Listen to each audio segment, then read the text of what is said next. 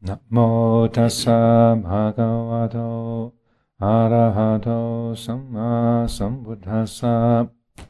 Namo tassa bhagavato arahato samma sambuddhassa. Namo tassa bhagavato arahato samma sambuddhassa. Buddhang dhammang sanghang namasami.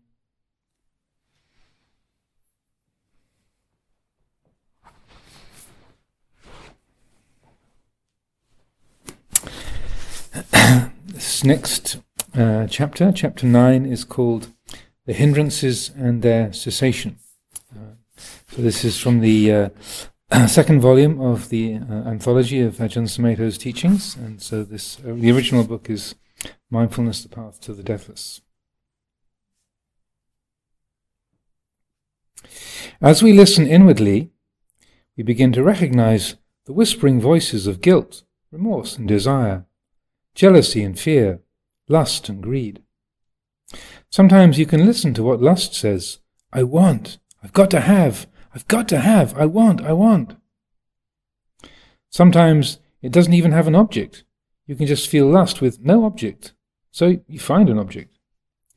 The desire to get something. I want something, I want something, I've got to have something, I want. You can hear that if you listen to your mind. Usually we find an object for lust, such as sex, or we can, find uh, we can spend our time fantasizing. Lust may take the form of looking for something to eat, or anything to absorb into, to become something, unite with something. Lust is always on the lookout, always seeking for something. It can be an attractive object, which is allowable for monks, like a nice robe or an alms bowl or some delicious food. You can see the inclination to want it, to touch it, to try and somehow get it, own it, possess it, make it mine, consume. And that's lust. That's a force in nature which we must recognize. Not to condemn it and say, I'm a terrible person because I have lust, because that's another ego reinforcement, isn't it? As if we're not supposed to have any lust. As if there are any human being who didn't experience a desire for something. These are conditions in nature which we must recognize and see, not through condemnation, but through understanding them. So we get to really know the movement in our mind of lust, greed, seeking something, and the desire to get rid of. You can witness that also. Wanting to get rid of something that you have, or some situation, or pain itself. I want to get rid of the pain that I have. I want to get rid of my weakness. I want to get rid of dullness. I want to get rid of my restlessness, my lust. I want to get rid of everything that annoys me. Why did God create mosquitoes? I want to get rid of the pests. A sensual desire is the first of the hindrances, the nivarana. Aversion is the second one. Your mind is haunted with not wanting, with petty irritations and resentments, and then you try to annihilate them. So that's an obstacle to your mental vision. That's a hindrance. I'm not saying we should try to get rid of that hindrance, that's aversion, but to know it, to know its force, to understand it as you experience it. Then you recognize the desire to get rid of things in yourself, the desire to get rid of things around you, the desire to not be here, desire not to be alive, desire to no longer exist. That's why we like to sleep, isn't it? Then we can not exist for a while in sleep consciousness, we don't exist because there isn't that same feeling of being alive anymore. That's annihilation. So, some people like to sleep a lot because living is too painful for them, too boring, too unpleasant. If we're prone to getting depressed or riddled with doubt, we may seek an escape through sleep or try other ways to force these moods out of consciousness. So, this uh, way of speaking about the, the hindrances, uh, this is very um, uh, common, uh, a very standard um, approach within the uh, the forest tra- tradition. And uh, although these qualities, the nivarana, and what they're hindering, they're, they're, hindering samadhi or concentration. That's, that's, what they they're hindering or they're an obstacle to. Um, they are uh, see, it, emphasized as being ways of helping to develop wisdom. So uh, Luang Por Chah would often call the five hindrances your five teachers, your five ajahns, and that um, uh, the the feeling of of wanting to get rid of them or resenting them being around, um, then uh, he would always uh, uh, emphasize the fact that the uh, having these particular difficulties or obstructions or, or challenges, you know, that uh, this is the way that we develop our spiritual our spiritual skills, and so that the uh, the five hindrances, even though they they um, you know, they were they're sort of labelled as being unskillful, sense desire, ill will, restlessness, doubt, and and dullness, that uh, they are uh, they uh, have a, a, negative or obstructive quality, that uh, to to sort of view them in a, in a negative light, and as as uh, Luang Por Sumedho is describing here, just to say I, I, want to get rid of my hindrances, just to to wipe them out, that that's in a way just uh, developing the the the hindrance of aversion and uh, the vibhava the wanting to get to get rid of. So the shift of attitude to looking at the hindrances as a a um, uh, a, a, way of developing your spiritual skill, developing the paramitas, um, is, uh, I would say, one of the most uh, helpful, say, uh, changes of, uh, of attitude. Because we can all think, oh, if only I didn't have this restlessness, if only my mind wasn't filled with lust or filled with aversion, then I could be happy. It's natural enough to natural enough to think in that way. If only I didn't have this obstacle, everything would be great. but uh, it's a, sh- a, slight shift of attitude, and um, say using that, that difficulty or that challenge as a way of uh, drawing upon your own spiritual skills. So uh, many years ago, when uh, uh, Ajahn Sumedho first went back to visit Thailand, uh, I think January of 1981, and he went back to uh, to visit Luang Por Chah, and uh, and so and Luang Por said, "So how's it going, Sumedho?" He'd been there when Chithurst opened in uh, in June of 1979, and it was the first time they'd they'd met up since then. And so he said, So, Sumedho, how's it going at Chithurst? And he said, Oh, it's amazing. There's, I've never been with such a, an inspiring group of people. You know, the, the, the monks are really, are really diligent. You know, the nuns are really, are really committed and they, they really work hard at looking after the monastery and trying to get on with each other. And, and they're really totally committed to the practice. They're really attentive. They really you listen to the Dhamma talks and really focus on the meditation and sort of, as they say, waxing lyrically, uh, going on uh, with this kind of um, uh, say, um, very, very positive description of how great everything was at Chithurst. And after a while, he paused, and Luang Por Chah just said, but, but you won't develop very much li- wisdom living with that lot. you know, he's completely unimpressed. And uh, I don't know, he, don't know whether he said, "I'll send you a few, you know, a few characters to help kind of liven things up a bit." But uh, they they arrived anyway. So, but it was a, but it was a, a an exchange that uh, Luang Por mentioned very, very often because his mind was, isn't this great? I haven't got any difficult people. How wonderful! You know, uh, everything is very positive, therefore good. And uh, Luang Por Chah was was completely unimpressed. I mean, that was a teaching in its own right. Like, don't don't hang on to, to goodness. Don't attach to happiness and and comfort because uh, that, that, just makes you uh, stupid.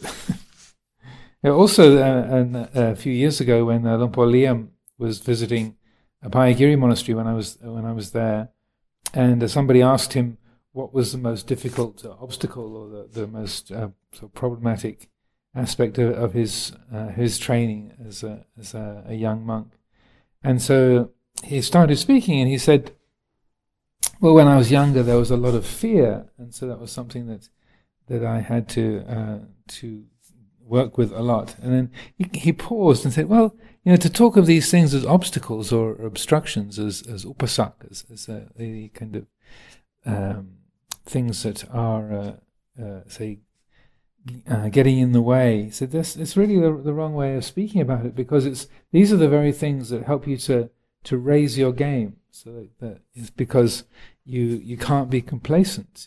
So that you have to draw upon strengths that you don't realize that you have. You have to to develop resources that you you didn't know were there. You have to you know, to to rise up to meet those challenges. And he was he said, you know, it's like if you're in a football team and uh, you're you're only uh, playing the the other the other schools in your in your local district. You know, you, you can get by. You don't really have to work too hard. If you're playing against the, the sort of the the um, the regional champions, then it's like, oh my goodness, we've really got to train ourselves. We've got to to to work much harder because the, the, this team is really um, you know way way ahead of us. So you have to literally improve your game. To to work harder and and to be more attentive so that uh, even that the way of calling them hindrances is, is say it's part of the story, but also, uh, as I said, you know, Ajahn Chah would often talk of these as the the um, uh, the five teachers or the five ajahns.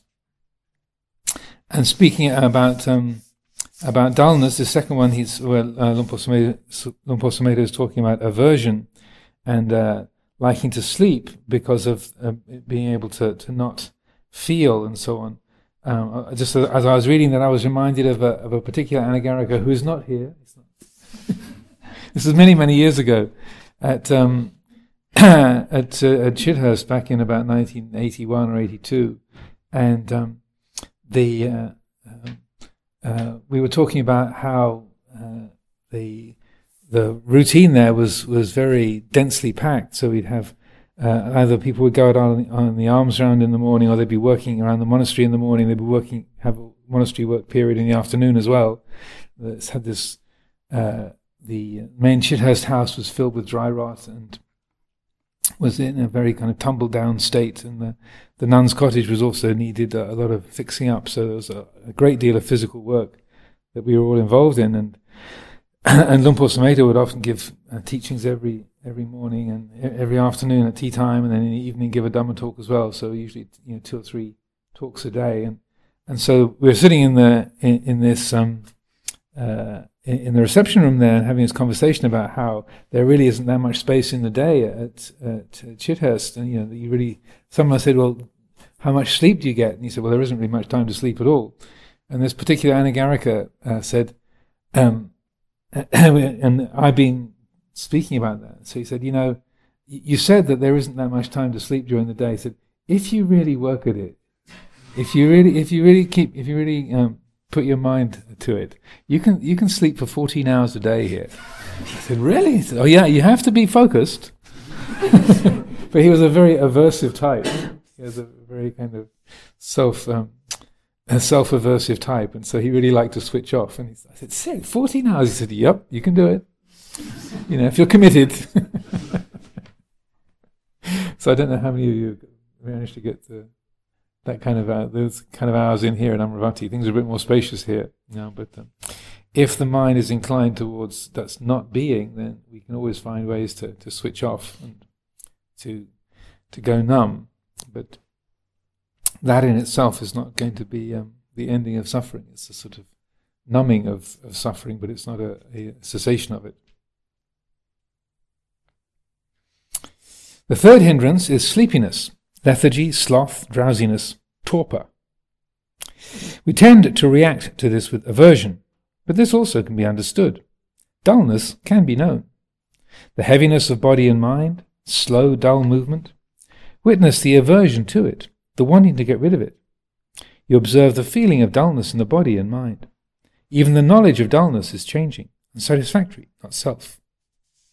It's also with respect to, to dullness and sleepiness, particularly in meditation, um, as I said about that particular Anagarika.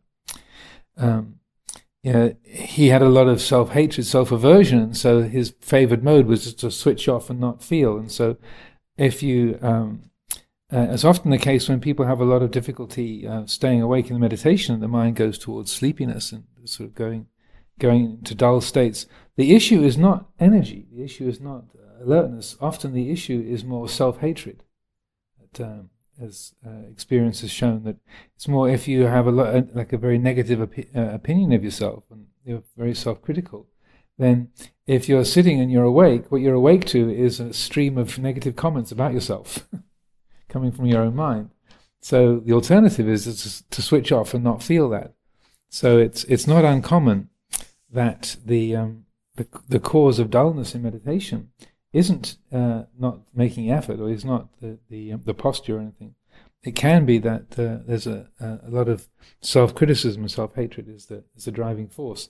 So strangely enough, um, the the way to counteract or you know, to work with with dullness is often uh, loving kindness. To have a quality of forgiveness and acceptance for, for your own body, your own mind, your own personality, and that even though it might seem that, that metta doesn't have a lot to do with energy or alertness, that it, it can be that where if there's a much more um, well-grounded quality of, uh, of self-acceptance, then that can uh, say remove the causes for the mind wanting to switch off all the time. Does that make sense?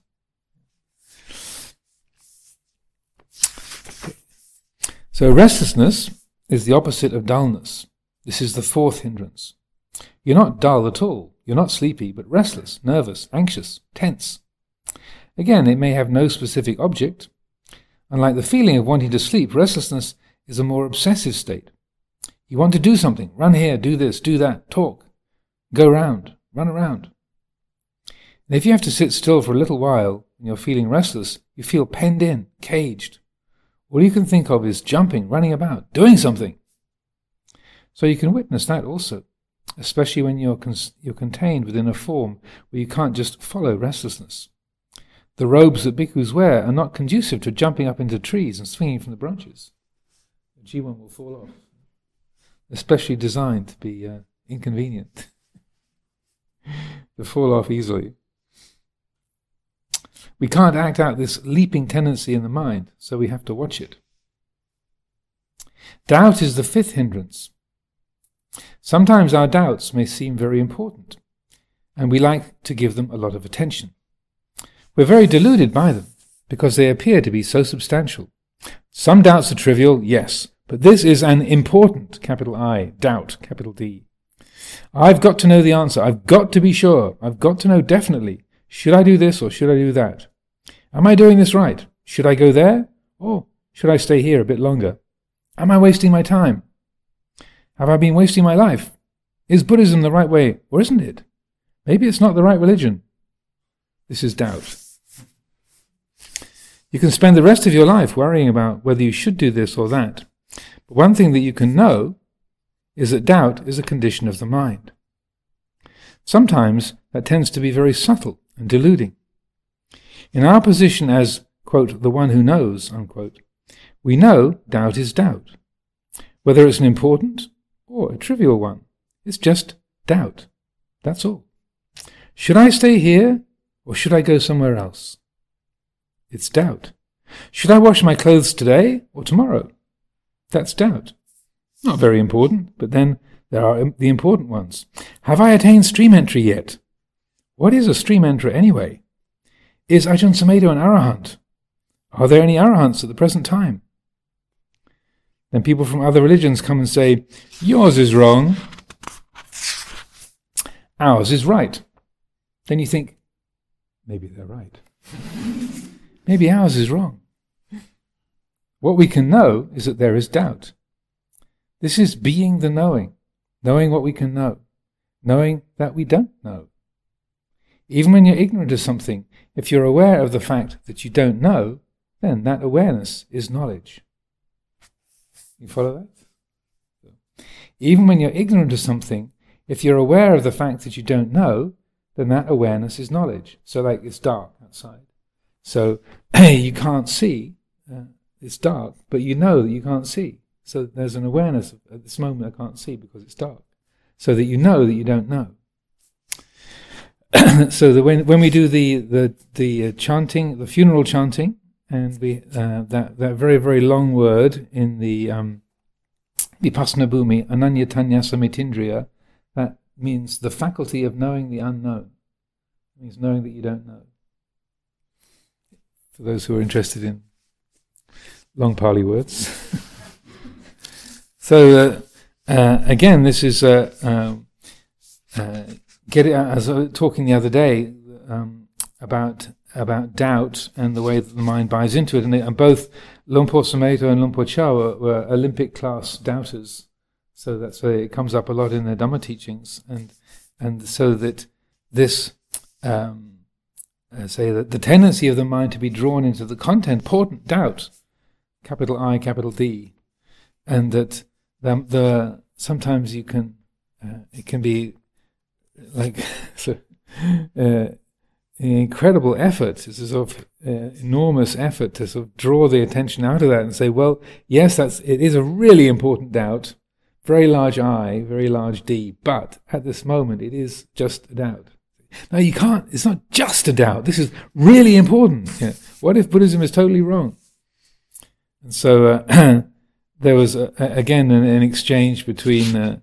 Actually, on that same trip in 1981, when when uh, uh, Luang Por went back to visit Thailand, uh, he took uh, he took a, a, group of people from from Chithurst and, and uh, from the Buddhist groups in, in, here in England with him, and uh, uh took uh, Ajahn Chandasiri, she was an Anagarika, um, took her along at that time as well as part of the group, and he'd been telling her about how um, there was this very inspiring American nun, uh, Mechi Kamfa at the Wat Pong, uh, and had been there for you know four or five years, and she was a very good practitioner and was a really good example as a as a committed uh, member of the monastic community and a good uh, experienced nun for, for Sister Chandasiri to, to meet and to, to look up to. And then when he got there, he found out that Mechi Kamfa and her her uh, her ex husband, who was a monk, so Titapo and Kamfa were married before they were they be, they became a nun and a monk, and so they were in robes for about five years and sort of lived separately. But um, anyway, she got uh, converted to Christianity by an American missionary from Ubon. And uh, so when uh, Ajahn Sumedho, having extolled the virtues of Mechi Kamfa and how wise and, and inspiring she was, she, he got there to Wat Pong and found out she was a born again Christian. So that led to a very interesting discussion with her and with uh, Titapo and uh, I think they were still in robes at that point. They were about to. They were about to. to they asked permission to disrobe and go off and live as uh, Christians elsewhere.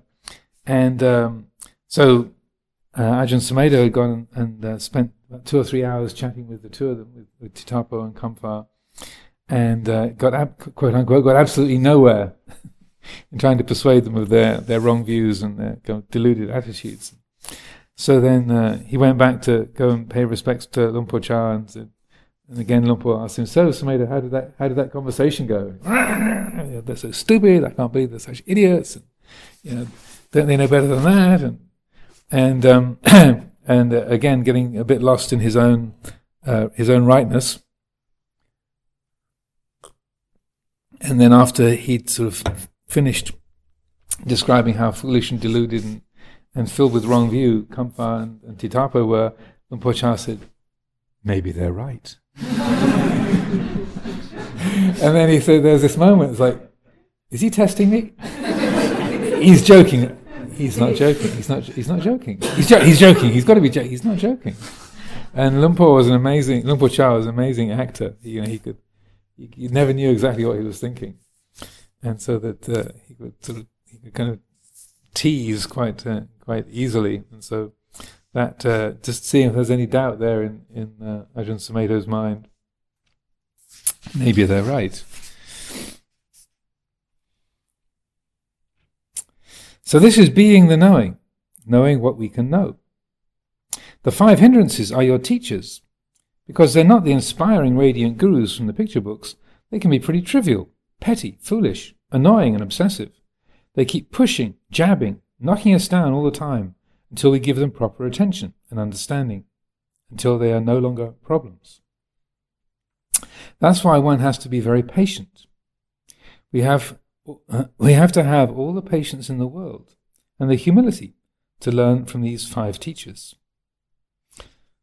And what do we learn? That these are just conditions in the mind. They arise and pass away. They're unsatisfactory, not self. Sometimes one has very important messages in our lives. We tend to believe those messages, but what we can know is that those are changing conditions. And if we patiently endure through that, then things change automatically on their own. And we have the openness and clarity of mind to act spontaneously rather than react to conditions. With bare attention, with mindfulness, things go away on their own. You don't have to get rid of them because everything that begins ends. There's nothing to get rid of. You just have to be patient with them and allow things to take their natural course into cessation. When you're patient, allowing things to cease, then you begin to know cessation, silence, emptiness, clarity. The mind clears, and there is stillness. The mind is still vibrant. It's not oblivious, repressed, or asleep, and you can hear the silence of the mind. To allow cessation means that we have to be very kind, very gentle and patient, humble, not taking sides with anything, the good, the bad, the pleasure, or the pain. Gentle recognition allows things to change according to their nature, without interfering. So then we learn to turn away from seeking absorption into the objects of the senses. We find our peace in the emptiness of the mind, in its clarity, in its silence.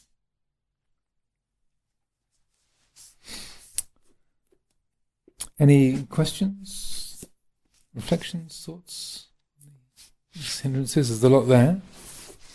Yes, sister.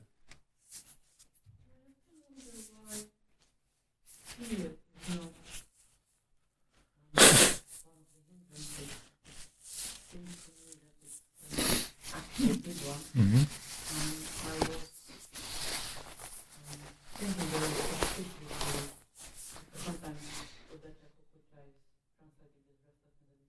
Mm-hmm.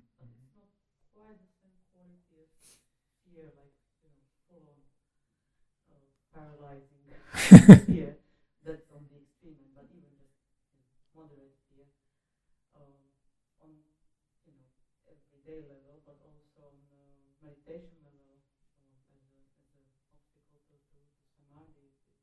I think I don't know how other people experience it, but you know, it's something that can come up a lot. Um, where, where, where would it fit, or what, how? Well, the uh, fear is uh, it sort of fits in a number of different categories. So it's it's called one of the agati or the biases. So greed, hatred, and delusion, dosa, lobha, moha, uh, and then also uh, fear uh, uh, called the the four agati or the four biases. So they are. It's definitely there in the list of obstructive qualities of mind. Um, the as uh, as you find with many of these lists, they're not completely exhaustive. They're just sort of a particular way of looking at certain areas of the mind or cer- certain aspects of, of experience. So, um, so in that, that list of the biases, you've got greed, hatred, delusion, and fear as the as the those. Uh, uh, bias means the way of distorting or making a, the mind sort of steer in a particular direction. So it's definitely in that list of, of obstructive qualities there. Uh, I think within the uh, the just as you said, the the restlessness and worry, uddhacca kukucca, that the that sense of anxiety and fear is in there. Also, vicikiccha, doubt, worry is part of the the doubting. Um, the that sort of process of doubting is, um, should I do this? Should I do that? You know, what, what should I do? and so that that emotional quality is there. So doubt isn't just a conceptual thing. It's also got the the emotional side of it. You can you can say is more worry or anxiety. Um, but it is true. I mean, my uh, I've often talked about how uh, I had incredibly strong feelings of anxiety, and such, to such an extent that I didn't even know it was there for many many years. That it was just so constant and so such an automatic uh, relationship of the mind to the world that I, I, know, I, I would liken it to the force of gravity. It's like you don't think, oh, you know, I feel gravity because everybody does. It's just no, it's not news. It's the same thing everyone's experiencing all the time. So I was so anxious and so, uh, so filled with, with worry about everything that uh, it just seemed completely normal. I didn't see there was any alternative. I just assumed that human life is like, is like this. This is how everybody experiences the world. And it wasn't until I was here in the in the uh, late 80s, um, so about 88, 89, 90, so I'd already been a monk for uh, about seven or eight years, that I began to realize, oh, I'm worried all the time. And then also during that, that era, era uh, Sumedho was talking a lot about mindfulness of emotion and deliberately bringing up emotions and, and, and uh, observing the emotional patterns in, in the mind. And then it really dawned on me, my goodness, I'm worried all the time, and and it doesn't have to be this way. And uh, it was just uh, um, an extremely challenging uh, sort of habit of, of mind. And uh, so uh, uh, my experience of it, it was to do with, I think I would, in, within the hindrances, I would put it in that, um, that sort of, the which the uddhacca kukucca restlessness worry and it's more like a physical tension um, and then with, with in terms of doubt i didn't find myself so much caught up in in doubt as a conceptual thing, like should I do this or should I, should I do that? I I didn't have any issues with that side of it, but just the worrying about the outcome, what's going to happen, or how's this going to be, or what do they think, or does this person approve, or do they not? and so that was extremely strong. Um, so that uh, you know, but with all of these these patterns of, of the teachings, it's you know the the way to work with them is to to to listen to what uh, to how they, they describe things and then map that onto your own experience because everyone's going to be a bit different. So for some people that the um, that their their mind focuses on sense desire and they're completely focused on on, on the habits of, of sense pleasure and they don't have any kind of of uh, sort of philosophical concerns at all. For someone else, the the um, the, the main thing in their life is, well, but what is the Dhamma? Really?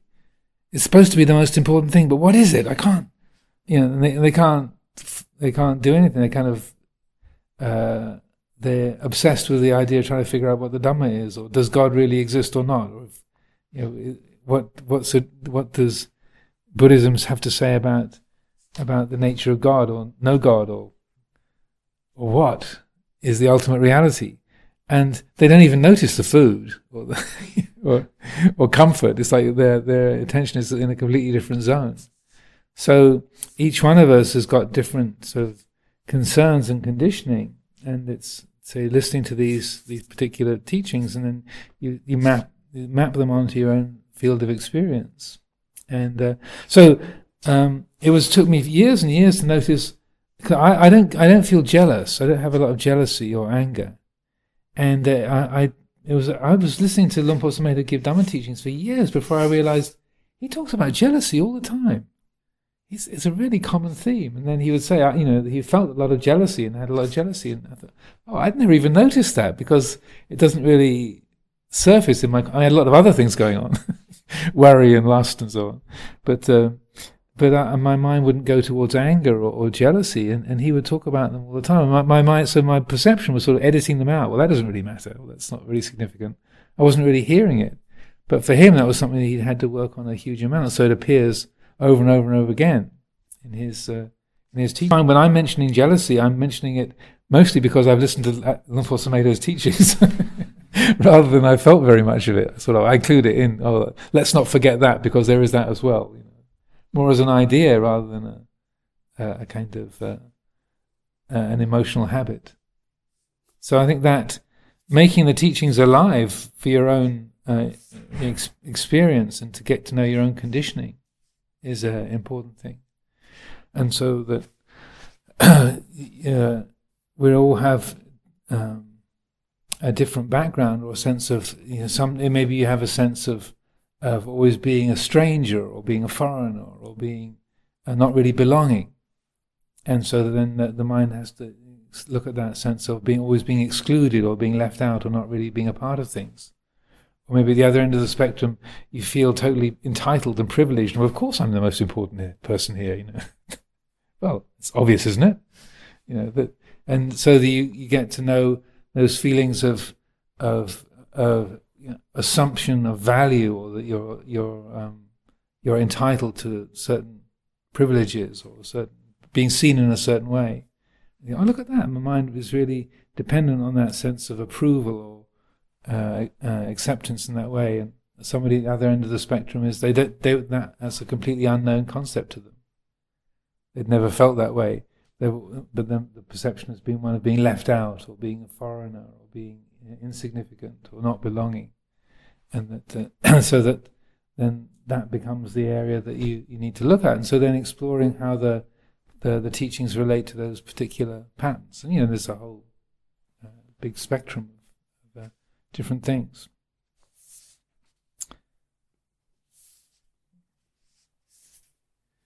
Any other thoughts, questions, reflections on this? Yes. Um, um, very often I, uh, I have a lot of fear um, because uh, I have fear about uh, death because uh, um, earlier I uh, trained uh, my mind to uh, Madame Madame Sati, mindfulness of death, and um, I was thinking a lot about death. Oh, I will die. I will die soon. I have to practice a lot uh, um, to be in the Dhamma, to be a stream uh, soon. Uh, because uh, if uh, if I I die I die, for example, tomorrow, I can fall in hell. I can fall in a ghost realm. And I was thinking about that, and I was very worried. And um, it was a bit it's, it's a bit disturbing because people say to me, "Oh, you have chance. Uh, you have a good karma because uh, you are young and uh, you can be a monk." But in my mind, it's not like that. It's not. It's uh, oh no, no, I don't have chance because uh, I will die soon. I can die soon, and, uh, and uh, I'm very worried. And I, I don't see the good karma. I see only the, the bad thing. So I would like to ask you what what what do you recommend me, or what do you what's your advice? Well, the uh, those uh, reflections on Maranasati, the um, uh, the the presence of death and the inescapable quality of death is um, it's there to help encourage a quality of urgency. But uh, if it's making us anxious, uh, then and uh, and is becoming a, a, uh sort of a, a cause of stress and difficulty, then uh, it's not being handled in, in a skillful way. So that all of those reflections, like the different uh, the anusatis, then they they're not there to build up a sense of self. So that it's a uh, they're there to counteract tendencies. So if you're complacent or you're you're lazy, then it's like they say, oh well, you know, this could be my last breath. You know, get get ready, and so that that um, uh, is there to to sharpen the uh, attention. So with uh, with any of that, the uh, to notice the forming of I, I should, I must, um, the I making and mind making around the, those uh, practices. That uh, to see that that habit how it works and, and to do the best that can be done to let go of that, to not to not feed that, so that then there's the the energizing or the the rousing quality of yeah. There's um, a uh, um, uh, an urgency uh, that's, that's being encouraged, but it's not um, creating more uh, more difficulties. The uh, um, just, but also as we were, were talking about loving kindness the other day in the in the reading that uh, having loving kindness for your own feelings of fear, like, oh dear, what am I going to do? I'm you know uh, I'm going to die and fall into hell. To have loving kindness for that those sort of uh, self-based reactive patterns to to not feel like you have to believe those thoughts that they're just thought forms just because you think it it doesn't mean it's true and to have loving kindness for those sort of those anxious and agitated thoughts as well and say well okay that's just a, a reactive pattern of the mind and it's it's taking hold of it in this way and, and these anxious feelings have arisen and they're, they're part of nature. They don't have to be believed in. They don't have to be suppressed. They're, they have uh, arisen, you know, according to causes and conditions, and so that here they are. So there's an acceptance of, of those, and so the the way you're cultivating a, an openness of heart, a, a, an openness of attitude to even those sort of painful or difficult uh, states of mind. And uh, one of the things in the um, uh, in this sort of mindfulness of thinking that was was in a reading a couple of days ago is to when you when you find the mind getting caught up in those reactive patterns to to to in a sense catch them and replay them. I better practice quickly, otherwise I might die tonight and I'll fall into hell. That's what I'm afraid of. You know, just kind of catching it and replaying it, and that, and so then when you you are able to know it, oh, that's just a thought, or that's a, a, an anxious reaction, then the mind doesn't believe in it in the same way. When you don't recognize it's a thought, you assume it's just a, an accurate re- representation of reality. Then it, it it has a power over the mind. When you can catch it and replay it, and, say, and then oh, this is a this is a worry.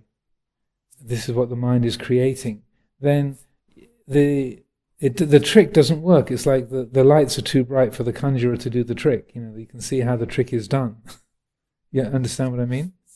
So that that um, uh, watching the, the, the the the thought patterns, or you know, this is really good, is to catch that and replay it. Here is the mind saying, "This is really good." That's really awful. Here is the mind saying, "That's really awful." Uh-huh. Here is the mind saying, "Oh, I'm, if I don't do something now, I'm going to really be in trouble." The, to catch that, oh, here is the mind saying, "Oh, if I don't really work hard and do something right now, I'm, I'm really going to be in, a, in trouble." That's what that that's what the mind is thinking. It's that feeling. So that there's a deliberate stepping out of the content of those thoughts and emotional uh, reactions and recognizing them for for what they are. And so then in that process, the mind is not so drawn into it. It's like reading the adverts on a poster or in a, in a magazine or a, you know on, a, on the side of a bus. It's just well, it's just an advert. It's saying buy this and you'll be happy. So, and so that, that's a, a, very it takes a bit of mindfulness, kind of alertness to, to, to catch those thought forms because they, we believe in them so easily. But uh, if you recognize the value of that, and you, if you do that a few times, and you say, "Oh, wow, it really makes a difference," then it, it uh, that's what I found when, when I started to follow that instruction from from Luang Por Sumedho back in the in the early years, and seeing like, "Wow, that really makes a difference," because you're not suppressing the thought. You're not saying, "Don't believe that, don't believe it, don't believe it." you know, it's like you're not afraid of it or trying to wipe it out, but you're just literally, well, that's a thought. That's the mind making a judgment. This is really great. If I could just have that, everything will be fine.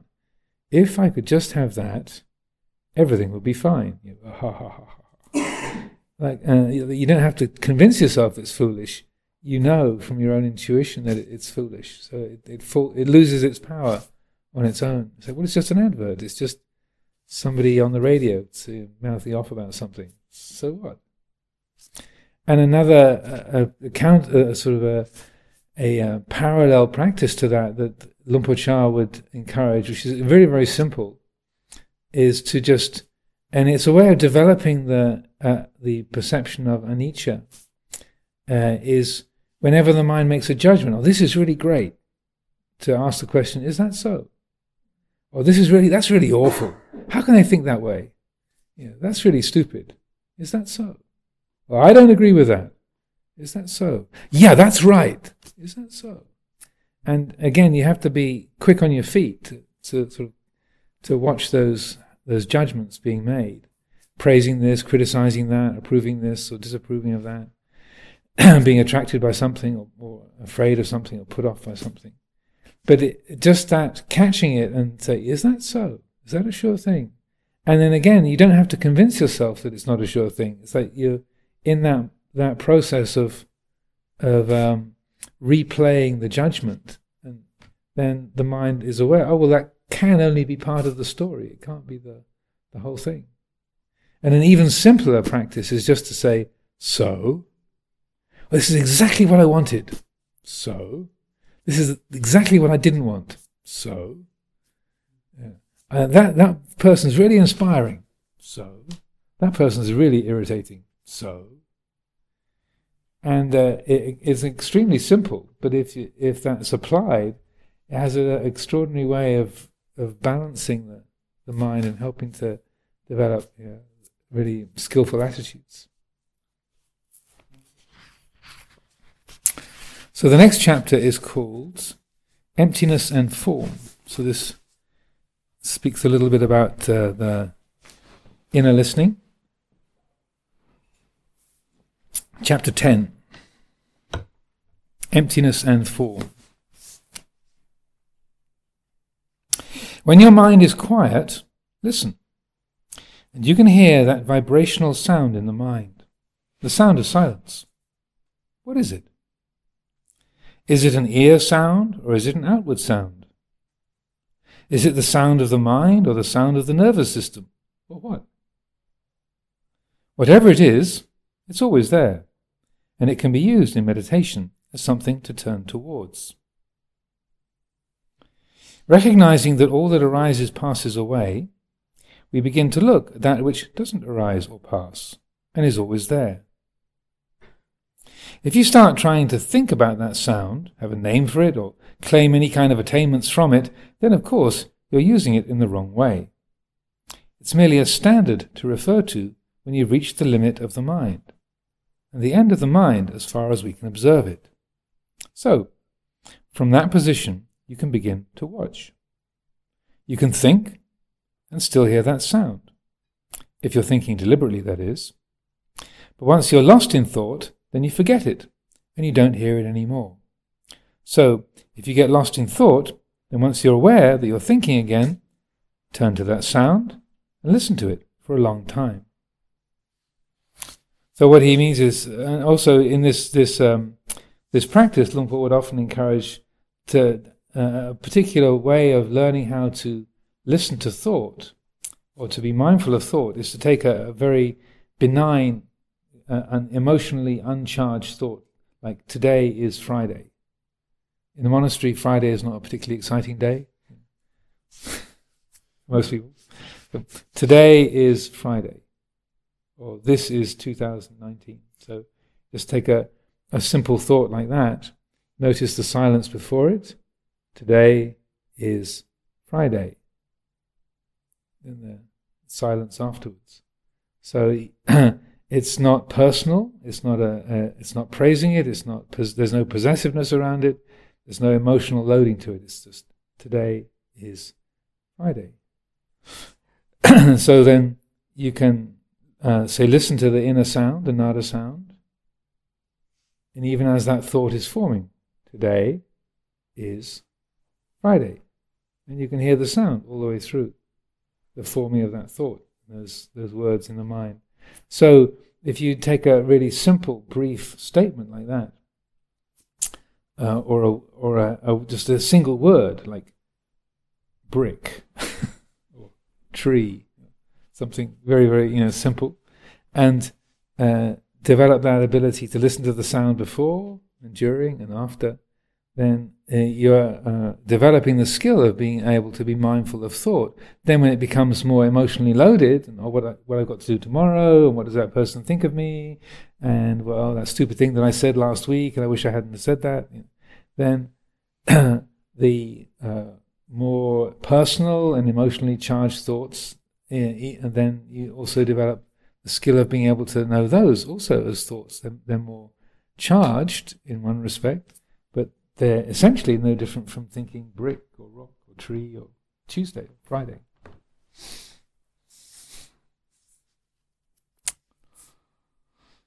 Where before you'd get carried away by emotions or obsessions or the hindrances that arise, now you can practice by gently, very patiently, reflecting on the particular condition of the mind as anicca, dukkha, anatta, and then letting go of it. It's a gentle, subtle letting go, not a slam bang rejection of any condition. So the attitude, the right understanding, is more important than anything else. Don't make anything out of that sound of silence. People get excited thinking they've attained something or discovered something, but that in itself is another condition that you create around the silence.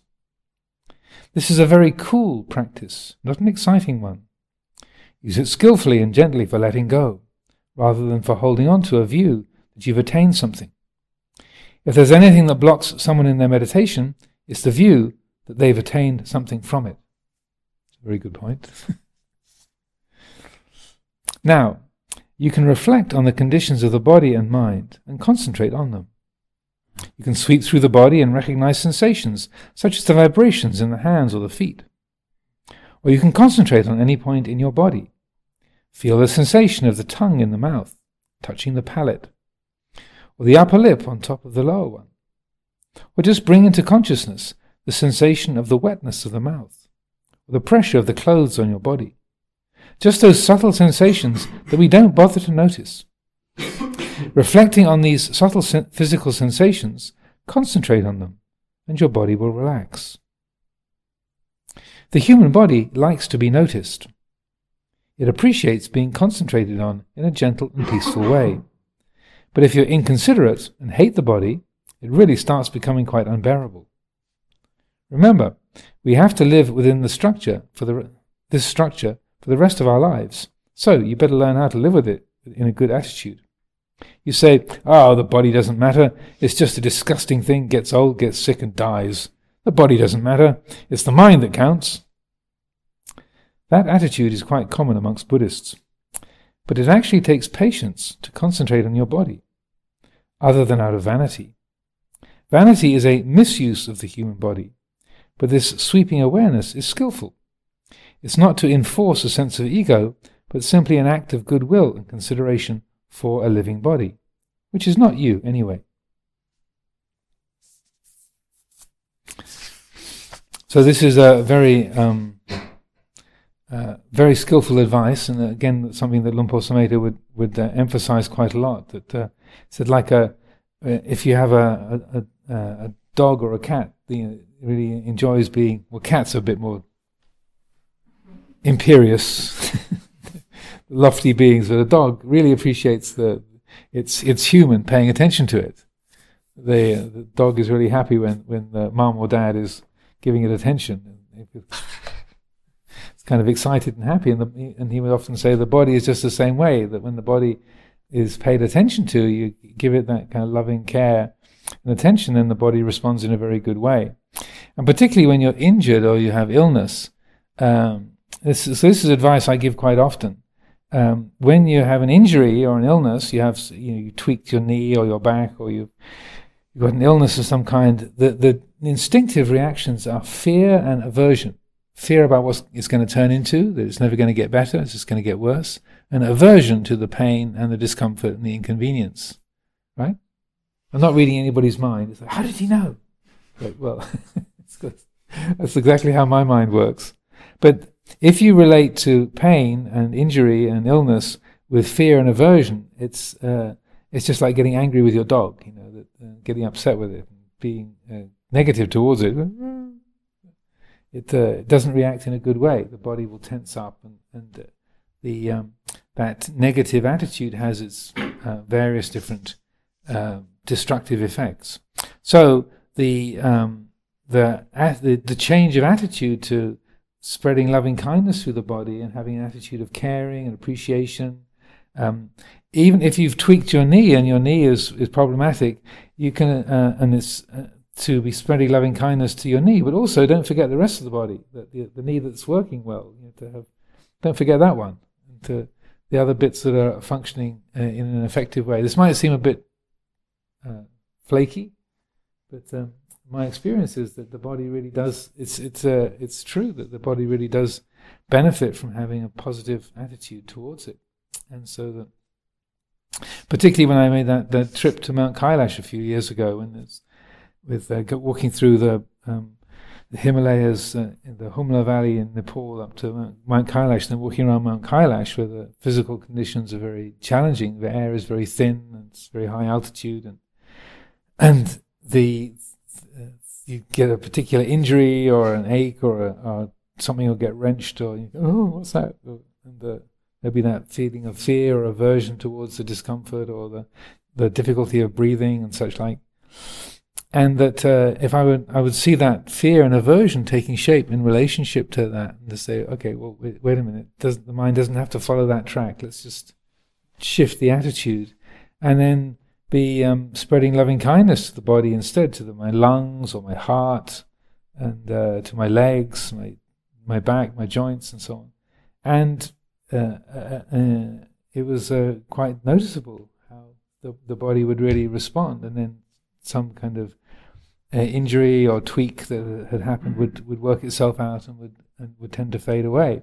So I don't make any promises about healing all Ill, Ill, illnesses, but certainly that uh, uh, does, my, from my experiences, that brings a, great deal of benefit with it, and it's it's uh, not just magical thinking or, or, wishful thinking, but there really is a, a um, positive effects that come from that that uh, you can you can see it and know for yourself, and that also, as he said, the the uh, you can say, "Oh, the body doesn't matter; it's a disgusting thing, gets old, sick, and dies." It's the mind that counts. Uh, that at least in the old days, that was quite a common attitude amongst Buddhists. But generally, that uh, the body comes along and says, and lets you know that it won't be forgotten, it won't be ignored and dismissed, and you you end up having to deal with some really, really awkward, difficult, painful physical conditions along the way.